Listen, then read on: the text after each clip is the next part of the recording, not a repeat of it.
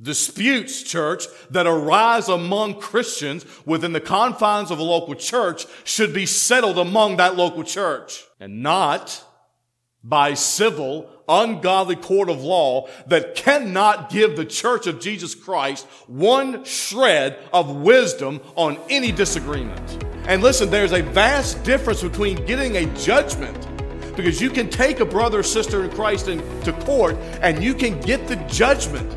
But there's a vast difference in getting the judgment and settling the dispute.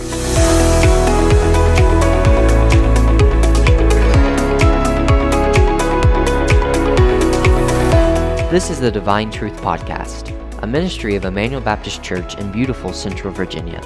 This podcast is for the purpose of teaching God's people through the verse-by-verse exposition live from the pulpit of Emmanuel Baptist Church. We pray that the Word of God richly blesses you as you hear it proclaimed.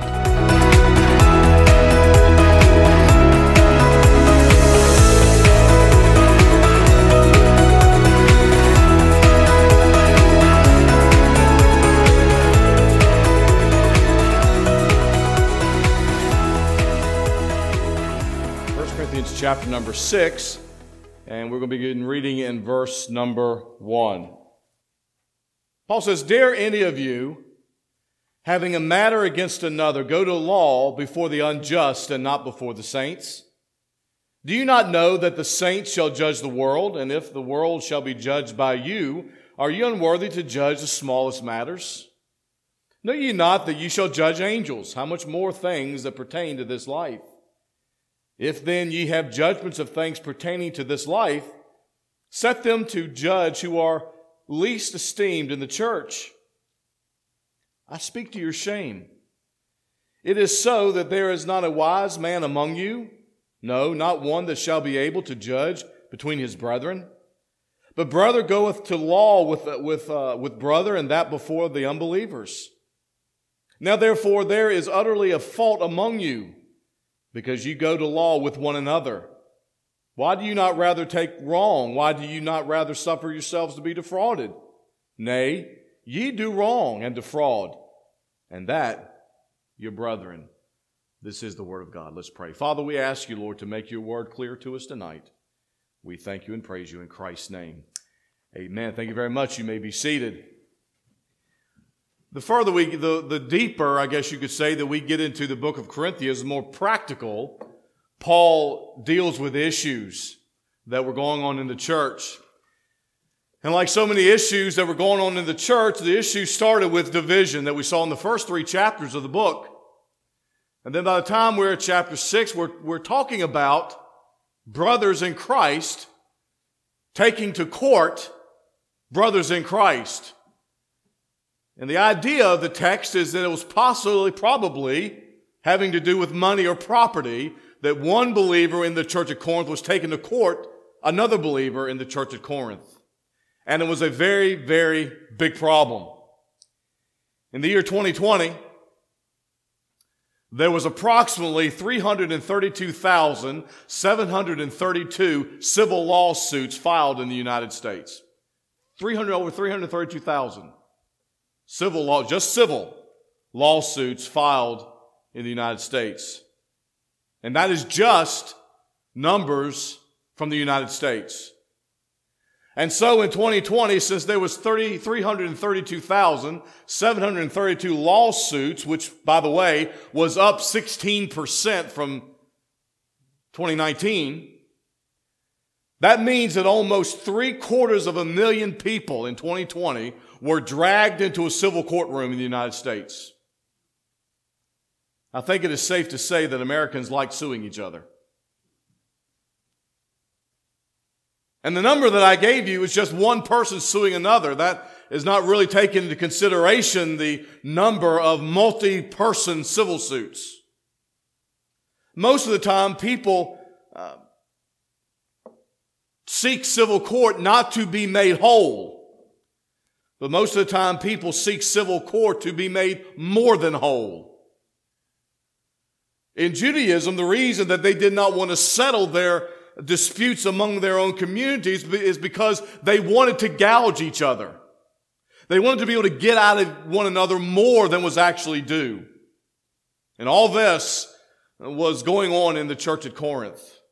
Of all their problems, as I said before, it began with division in the first three chapters. And when there is division in the church, everything else seems to easily fall in place. When there is divisions among Christian brothers and sisters, then all the other sins that happened in this church in particular seem to fall into place a little bit easier.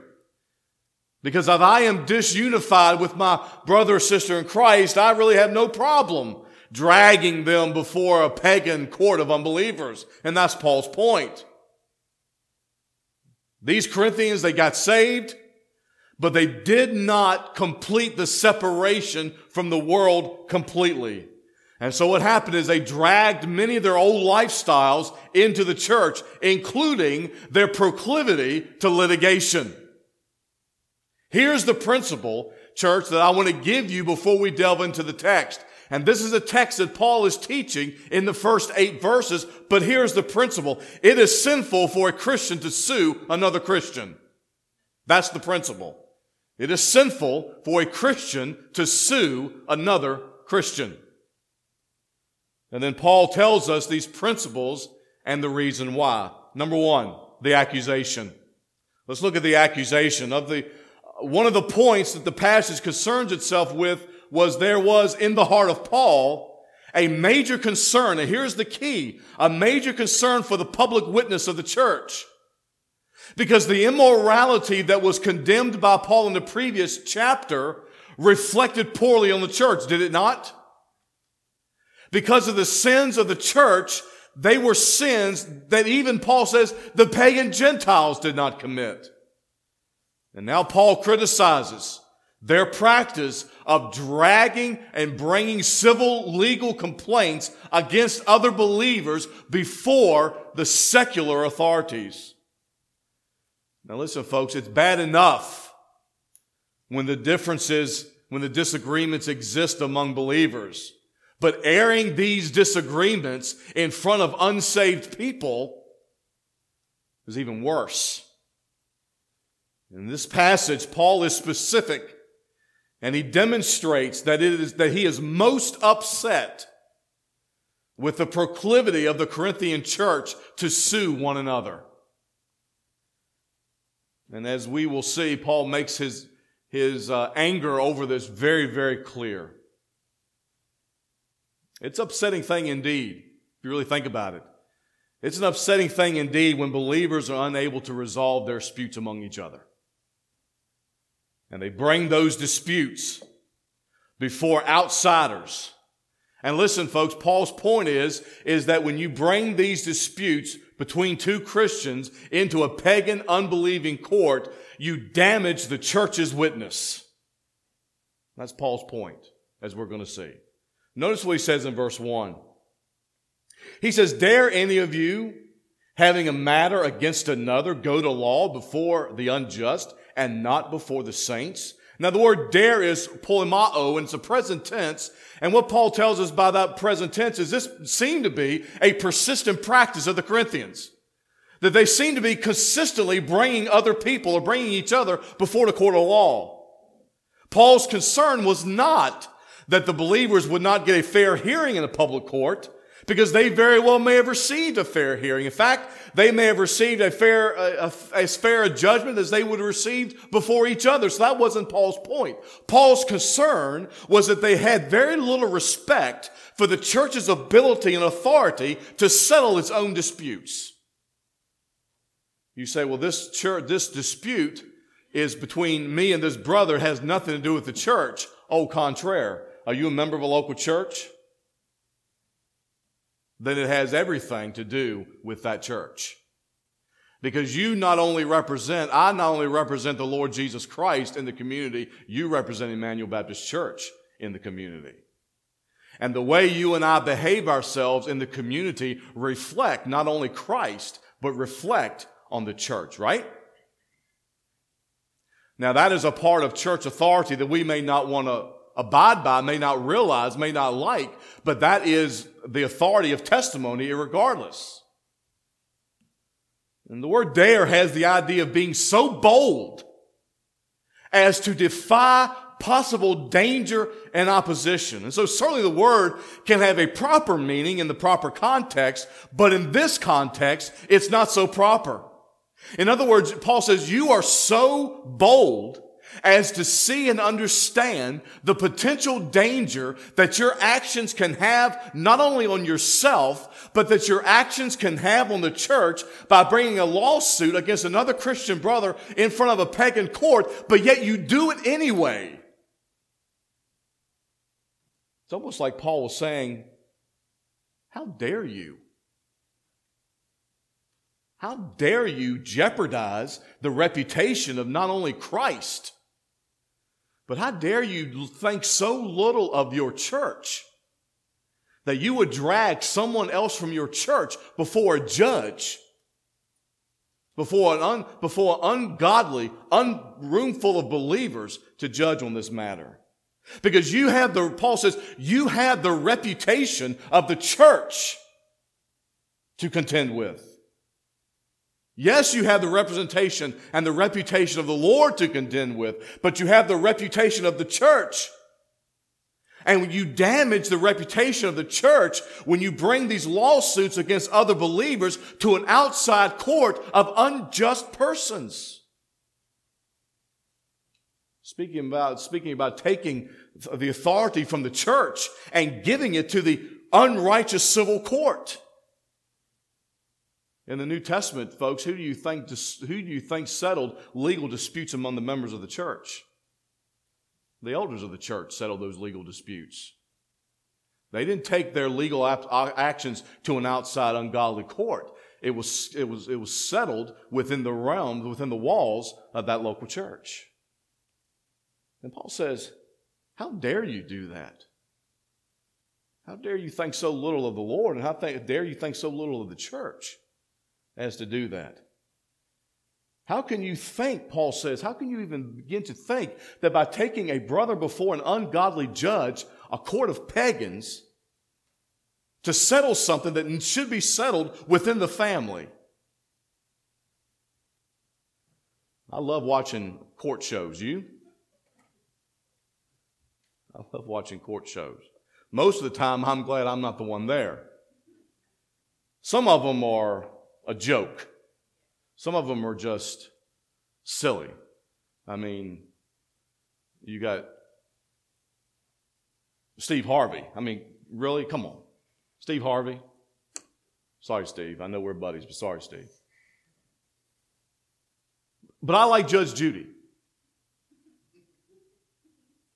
I like Judge Judy. She's not afraid, Jan, to look at somebody and say, you're an idiot. She's a woman after my own heart. You're an idiot. The only thing I watched her one night, she looked at a guy and she said, the only thing uglier in this courtroom than this lawsuit is you. Now, y'all, if you've seen her, you know what I mean. She's calmed down a little in her old age, but she's a whole lot more spunky some years ago. And I like watching those court shows, some of them. But one of the situations that absolutely is heart-rending, and I see it all the time, is when a mother sues a son. And it cannot seem to be any resolution to the problem. And unfortunately, it's always over money. It's always over money. You find in a mother suing a son, or sometimes a son suing a father for money. And that is the saddest situation that I think you could come up with. And, here's Monique, and she's suing her former best friend Jaquanahim for whatever. Or you got Rachel suing her ex-boyfriend Tom, whatever. But when you've got so-and-so suing their mom for money, how sad is that? And folks, listen, it's just as sad when you have Christian people within the confines of a local church that are part of a local body, are supposed to be serving Christ together, and they can't settle a dispute, and they want to drag one another before an ungodly judge. And this was going on in the church at Corinth, and Paul says, How dare you? Because listen, church, the church alone has the resources of truth, don't we? The church alone has the resources of wisdom, the resources of equity, the resources of justice, love, kindness, generosity. The church alone has the understanding that only resides within the people of God. That's why Paul says in 1 Timothy chapter 3 and verse 15 that the church is the pillar and ground of the truth. And so there is nothing, by the words of the apostle, there is nothing that the church should not be able to handle. Christians are not to take other Christians to worldly courts. And Paul, by the time we get to verse 8, Paul gets pretty stern with these people. Believers who take other believers to court are more concerned so many of the time. Now, I'm not making a blanket statement here, but believers predominantly, believers who take other believers to court are more concerned with revenge or gain than they are with the unity of the body of Christ. Because if their primary focus was the unity within the body of Christ, they would settle the dispute within the body of Christ and not drag it through the courts. That's Paul's point. And they're certainly not seemingly concerned with the glory of God. Disputes, church, that arise among Christians within the confines of a local church should be settled among that local church. And not by civil, ungodly court of law that cannot give the church of Jesus Christ one shred of wisdom on any disagreement. If believers who are gifted with the gifts of the Spirit cannot settle the dispute, how in the world do you think that an unbeliever is going to be able to settle it? Because there's a world of difference between getting a judgment. Now, you can take a brother or sister in Christ in court. I'm not quite sure how you would continue to go to church with them. But you can take another, and that's the second part of the problem, is you have fractured. And that's Paul's concern, and that's Paul's anger, is that you are fracturing the body of Christ. You are tearing it up. Why? Over money. And listen, there's a vast difference between getting a judgment, because you can take a brother or sister in Christ to court and you can get the judgment. But there's a vast difference in getting the judgment and settling the dispute. The unbelieving civil court may give you the judgment you desire, so you believe that you desire, but that will never settle the dispute. Because even though the judgment is quote unquote satisfied, there is disunity and there's a fracture in the body of Christ, which, church, listen, should be of utmost importance. And this is the shameful part of the matter for the Apostle Paul. And Paul insists that believers are able and should settle their disputes within the confines of the church and not drag each other before a judge. But then Paul gives them something to think about in verse 2. Notice what he says. Do you not know that the saints will judge the world? And if the world shall be judged by you, are you unworthy to judge the smallest matters? If you are one day going to sit in God's supreme court over the world, why are you then not qualified to judge in the small matters of everyday life that come upon you now? You're going to judge the world one day, Paul says, and you can't settle this dispute among each other now?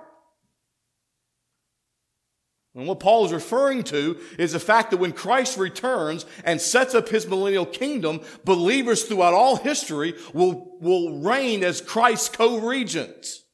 And they will sit with him upon the throne. In Revelation chapter 3 and verse 21, John sees, to him that overcometh, Jesus says, will I grant to sit with me.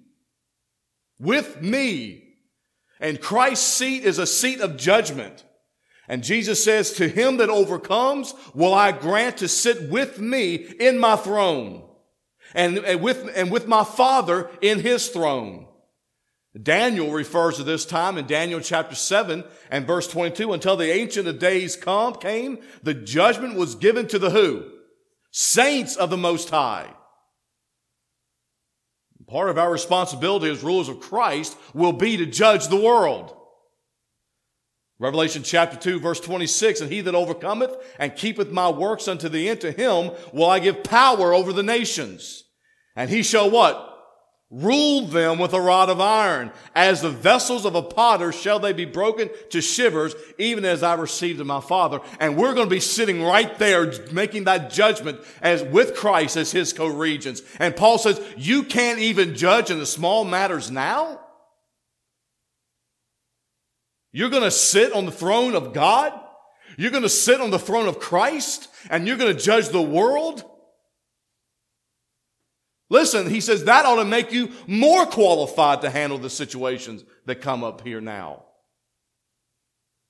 But the Corinthian believers were not ruling themselves, but were making a spectacle of themselves before unbelievers, airing their pride, airing their carnality, airing their greed, airing their bitterness before the whole world. Showing to all the unredeemed that those who are redeemed by the sovereign grace of God just for some reason can't get along. And most of the time, over money. Over money. No wonder Paul said that the love of money is the root of all other evils. How sad, right? How sad. I'm excited about the fact that the day is coming when the church will be handing down judgment on the world. I'm excited about that, aren't you?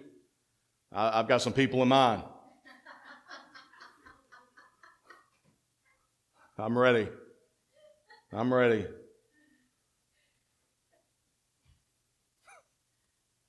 Come on now. You feel the same way. I've just got the microphone and the camera. But I'm excited about the day that I'm going to be sitting on the throne with Jesus Christ. I'm going to be sitting on his throne. And Paul's point is since you're going to be doing that, aren't you competent enough to handle the everyday matters that come upon your church today?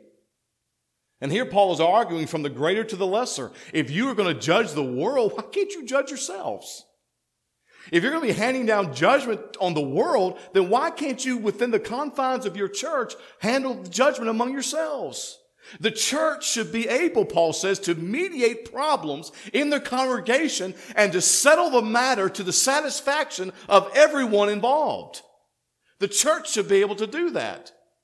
Simon Kistemaker, in his commentary on 1 Corinthians, said, if the Corinthians received the singular honor of judging the world, how much more do they dishonor God's name and cause when they bring insignificant court cases before a Gentile judge? You say, well, Pastor, it's not an insignificant court case. Comparing to judging the world, yes, it is. Comparing to judging the world, every case before civil court is insignificant in comparison to eternity, right? So in comparison to all of that, it absolutely is insignificant. John Calvin said, injury is done to the church of God.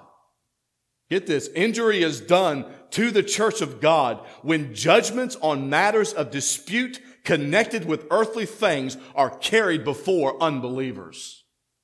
Injury is done to the church because it shows to the unbelieving world that people in the church just can't get along.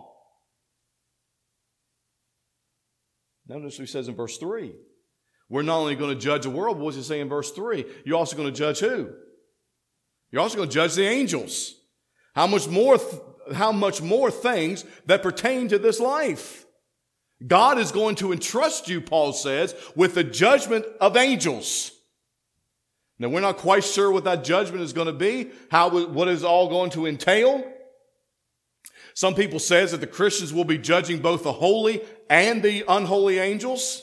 The Bible really doesn't give us any type of detail except here, the fact that we will be judging the angels. I can only assume that it will be that we are going to be judging, and you can't be dogmatic about this because the Bible isn't dogmatic, but I can only assume that the judgment that Paul is talking about here is a judgment among judgments that's going to be passed on to the fallen angels, because in my understanding, holy angels do not need any judgment, but they are good people in theological worlds that believe that we will be judging both holy and unholy angels. Well, I just don't think that that's possible to pass a judgment upon a creature, a being that has never known sin. So we can't be dogmatic, but we do know that we will be judging angels, and it'll probably be the fallen angels. But whatever it may be, that's not what's germane to the point of Paul. But which is why he didn't elaborate on it. But whatever the realm may be, folks, listen, the point is the same. If you're going to be judging the world, then you need to be able to settle dispute among yourselves. And if you're going to be judging the angels, then you need to be able to settle dispute among yourselves. If God is going to entrust you with doing this to the world and doing this to angels, certainly people within the body of Christ, guided by the Holy Spirit and the Scriptures, should be able to settle a disagreement among themselves. Right? Just like I tell couples when I'm in marital counseling. Two people that are living together, two selfish people that are living together, two selfish, sinful people that are trying to reside in the same home should be able to get along when both of them are led by the Spirit and the Word of God. And the same holds true in the church. A bunch of people that have come from differing backgrounds, a bunch of selfish people that come from differing backgrounds, should be able to get along when we're guided by the Holy Spirit and the Scriptures. Paul says, you're going to judge the world. You're going to judge angels. And you can't figure out the disputes, the little things that happen to you down here on earth? Look at verse 4. If then ye have judgments of things pertaining to this life, set them to judge who are least esteemed in the church. Listen, folks, secular earthly judges who are not part of the church have no place judging believers. And Paul is disappointed that this church has subjected themselves to secular authority. And in Paul's day, just like ours, the civil courts, now I'm not busting on the legal system, I have judges that are friends, but like Paul's day, just like ours, the civil courts were subject to partiality and favoritism. And nobody knows that any better than Mark and Rex. That the court systems are filled with partiality and favoritism. And it's not necessarily a place, church, to seek justice or to find it. And it's certainly not a place for two Christians who have a problem within the confines of the local church to seek justice. And Paul says, how dare you, verse 1, how dare you drag each other before courts? You're going to judge angels. You're going to judge the world. You need to figure this out on your own. John MacArthur states, when Christians have earthly quarrels and disputes among themselves, it is inconceivable that those who will rule eternally should try to settle them through tribunals run by unbelievers. Isn't he right? Those people that are going to rule the world and rule angels, but we're going to run our problems in front of an ungodly judge. Two Christian parties cannot agree between themselves. They should ask fellow Christians to settle the matter for them and then abide by that decision. And listen, the poorest equipped believer who seeks counsel from God's Word and God's Spirit is much more competent to settle disagreements between fellow believers than a judge with a doctorate in law. The most highly trained and experienced unbelieving judge is void of divine truth. And that's where this needs to rise or fall. And so that's the accusation. Paul says, how dare you drag each other before court. You're going to judge the world. You're going to judge angels, and you can't settle this dispute among yourselves. Number two, not only the accusation, but the abasement. Look at verse 5. Paul follows this accusation with the abasement, that their actions were not only wrong, but they were what? Shameful. Look what he says in verse 5. I speak to your what? Shame. It is so that there is not a wise man among you, no, not one that shall be able to judge between his brethren. Paul says, this is shameful. Your motives and your intentions are wrong. And he says, not only are your motives and your intentions wrong, but you send the wrong testimony. You send the wrong message. And that is shameful. It is so that there is, verse 5 again, it is so that there is not a wise man among you, no, not one that shall be able to judge between his brethren, but brother goeth to law with brother, and that before the unbelievers. He said, you can't find somebody among your church that has enough wisdom guided by the Holy Spirit and the Word of God to settle this matter, but you've got to drag that poor brother before an unbelieving judge? And you say that you're concerned with the testimony of the church and your testimony as a believer staying intact? Paul says it's not going to happen. It's not going to happen. When the world sees that God's people can't get along, then why would the world want anything to do with what God's people claim to have? Paul says there's nobody among you that's got enough wisdom to handle this matter? He says, you ought to be ashamed of yourself. Now what he says in verse 5? He says in verse 5, I speak to your shame. You should be ashamed of yourself. And then we understand that in our society, things are a little different.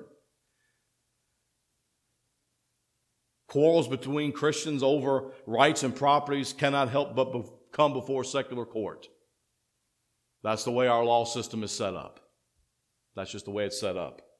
For instance, when a Christian is being divorced by his or her spouse that's wayward out of fellowship with God, the law requires that secular courts be involved. That's just the way that our court system is set up. But folks, listen, does that mitigate the shame? Does that pamper the shame? Does that lessen the shame of it all? Just because our legal system requires certain things take place doesn't mean that it doesn't lessen the shame. But even in those exceptions, when a believer finds himself or herself in the unavoidable court of law, their purpose there should always be to glorify God and never show selfish gain or advantage. But the general rule for Christians, according to Paul, do not go to court with fellow Christians, but settle the matter among yourselves. Because such actions, Paul says, are shameful. Now, you think you're uncomfortable now? Listen to Paul's third point, the alternative. You've got the accusation, the abasement, and the alternative. Since Paul is clear that taking your fellow brother to court is not the proper option, what does he say is the alternative? Now therefore there is utterly a fault among you. What's Paul saying there? Paul says, if you take a brother to court, guess what? Paul says, they're not at fault, you are. You know what he says? Now therefore there is utterly fault among you. What is the fault among you? Well, what's he been talking about? Verses 1 through 5. Taking your brother to court. The point is that when a Christian takes another Christian to court, they have already lost spiritually before the case is ever heard. And listen, church, that is what needs to be the most important focus of a Christian's life, is the spirituality of their faith and not gain or even being made whole or being made right.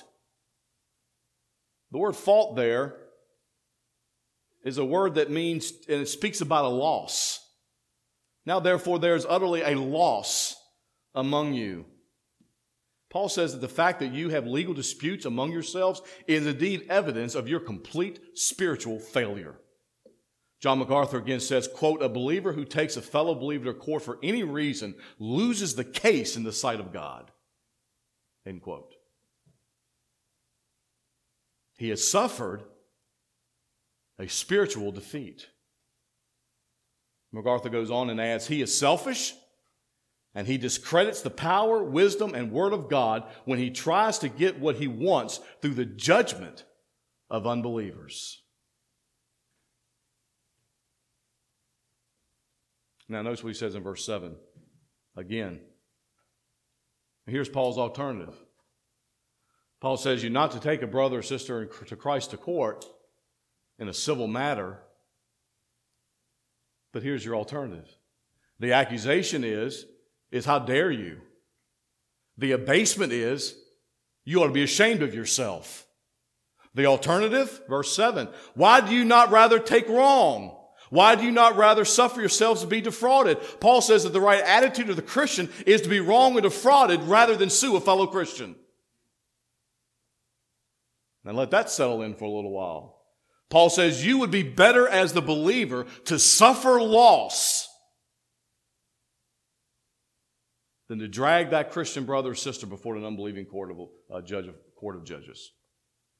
It is far better to lose financially than to lose spiritually.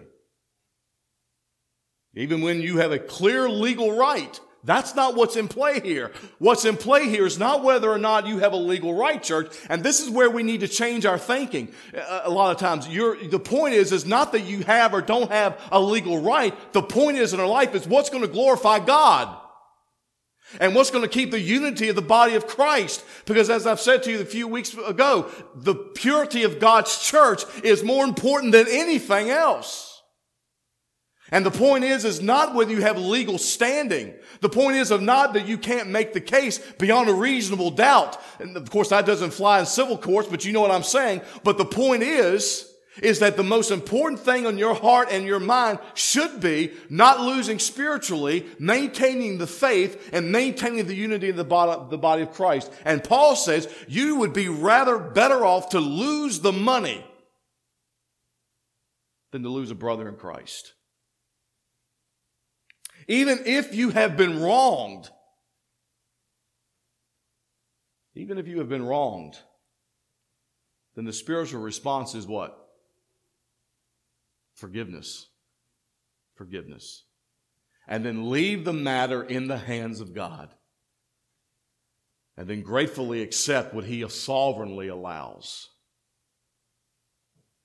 Simon Kistemaker again states, quote, "Even if a judge should rule in favor of the plaintiff, the court case already has had detrimental effects on both the defendant and the entire Christian community." The question you need to ask yourself is, what's more important? Financial gain or unity in the church?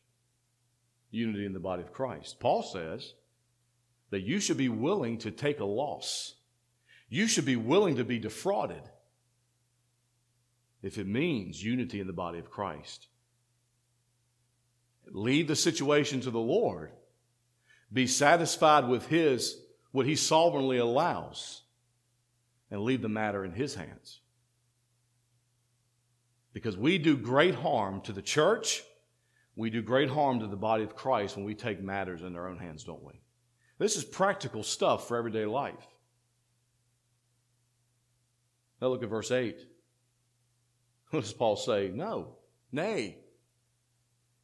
Ye do wrong and defraud.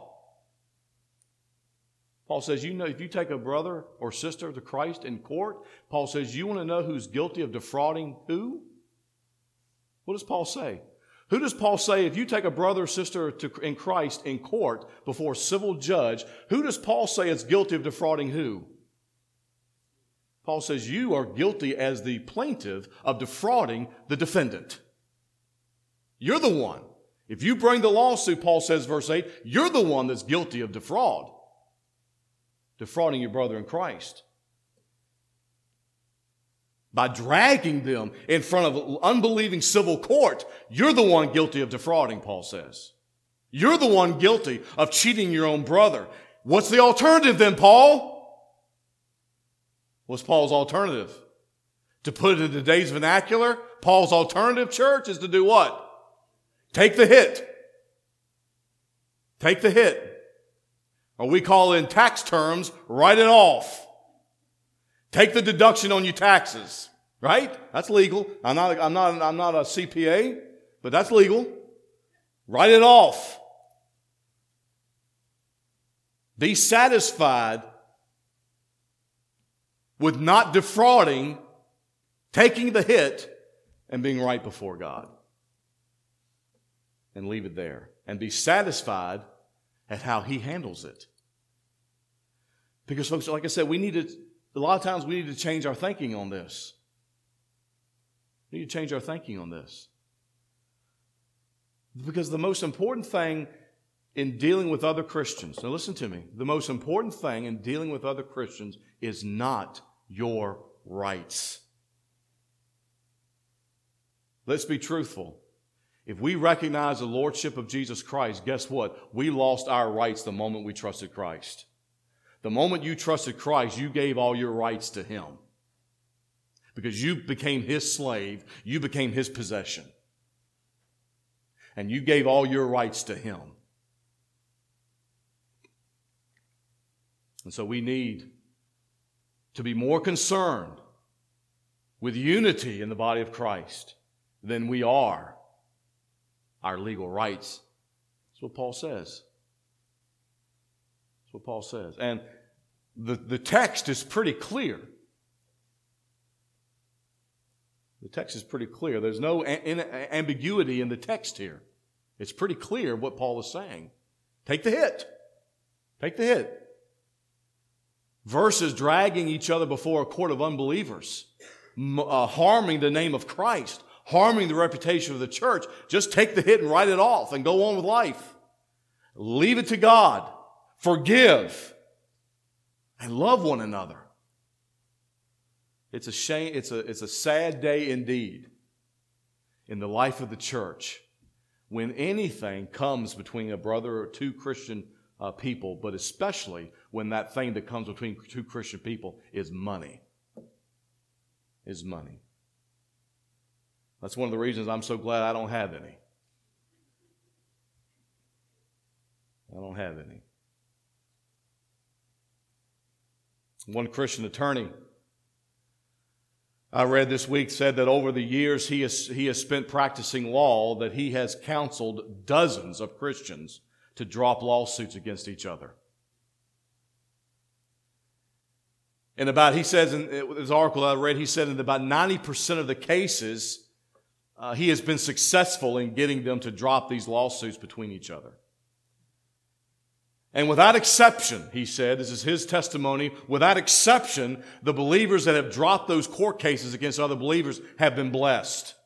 But he also gave this testimony that without exception, those who insisted on resolving their disputes in court have become bitter and resentful. Because, folks, let me tell you something. You may get the judgment, but you're not going to settle the dispute. Ever.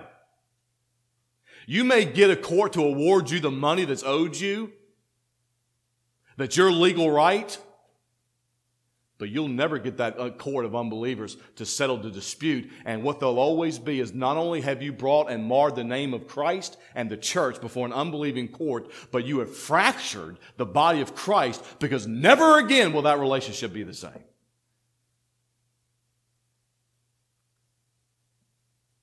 And this lawyer gave testimony that in every case where they have insisted on resolving their disputes in courts, it has always ended in bitterness and resentment toward each other, whether or not the case was won or lost.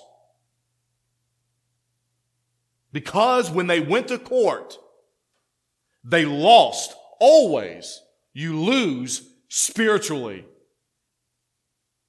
Because we were not following the principles of God's Word, church. Listen, You know me. God's word cannot be improved upon. And when God's word gives a specific command in a specific way that we're to do something, it cannot be commanded, it cannot be added to or made better. And when you and I try to do it differently, we usually mess things up, don't we? Whether it be this or whether it be anything else, when we try to do things differently or make the Word of God better, we think, we always end up making it worse. Because when you go to court with another brother, you always lose spiritually. The Lord knows the needs of His children, and He will see that their needs are met. But you and I need to have the perception and the perspective that Jesus spoke about in Matthew 6:33, but seek ye first the kingdom of God. Notice Jesus doesn't say there, seek ye first your legal rights. Notice He says, don't seek ye first what you're owed. Seek ye first God's kingdom and His righteousness, and then everything else will be added to you. Our problem as Christians is that we don't get the latter because we don't do the first. We don't get the latter because we don't do the former. We don't get all this stuff added to us because we don't first seek His kingdom first. A Christian's primary concern should not be to protect his possessions or his rights, but to protect his relationship with the Lord and his relationship with fellow believers. That should be his number one priority in life, at any cost, even if it means you take a financial hit. Paul says, I dare you do this. You ought to be ashamed of yourself. You have marred the name of Christ and you have marred the name of the church by your actions. And you should be more concerned about the testimony of Christ than you are what you think your legal rights are. Settle the dispute, Paul says, among yourselves. Paul doesn't deny the fact that disputes don't exist. Paul is just saying settle them among yourselves. He doesn't deny the fact that they don't exist, and he doesn't deny the fact that they shouldn't be settled. He just says settle them among yourselves. You're going to judge the world. You're going to judge angels. He says, I think you can take care of being owed $20. I think you can handle that. You're going to judge the world, you can judge angels. I think you can handle being owed $5,000. I think you can probably handle that on your own if you're going to judge the world one day. So he's not denying the fact, church, and I don't want you to misunderstand. He's not denying the fact that disputes don't exist and that the elders of the church should not be involved in settling those disputes. But he says, do it among yourselves. Only thing he's condemning is dragging them before unbelievers. Settle them among yourselves.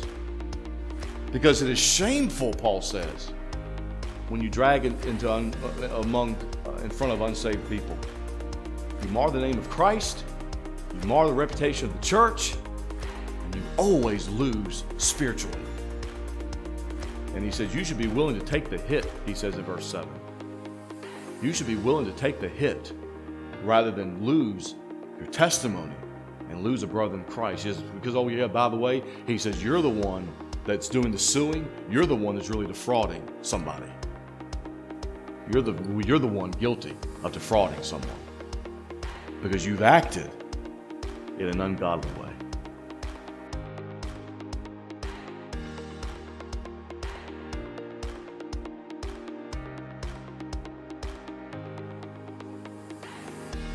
Thank you for listening to Divine Truth Podcast. We pray that the Word of God has been a spiritual blessing to your soul. For more information about Emmanuel Baptist Church, please visit our website at www.ebcmineral.com. You can also find us on our Facebook page at Emmanuel Baptist Church. Our Lord's Day services are 10 and 11 a.m. as well as 6:30 p.m. We also have a Wednesday service at 6:30 p.m. We here at Emmanuel Baptist Church pray that the message of God's divine truth would always go from the cross, through the church, to the world, until Christ come. God bless you.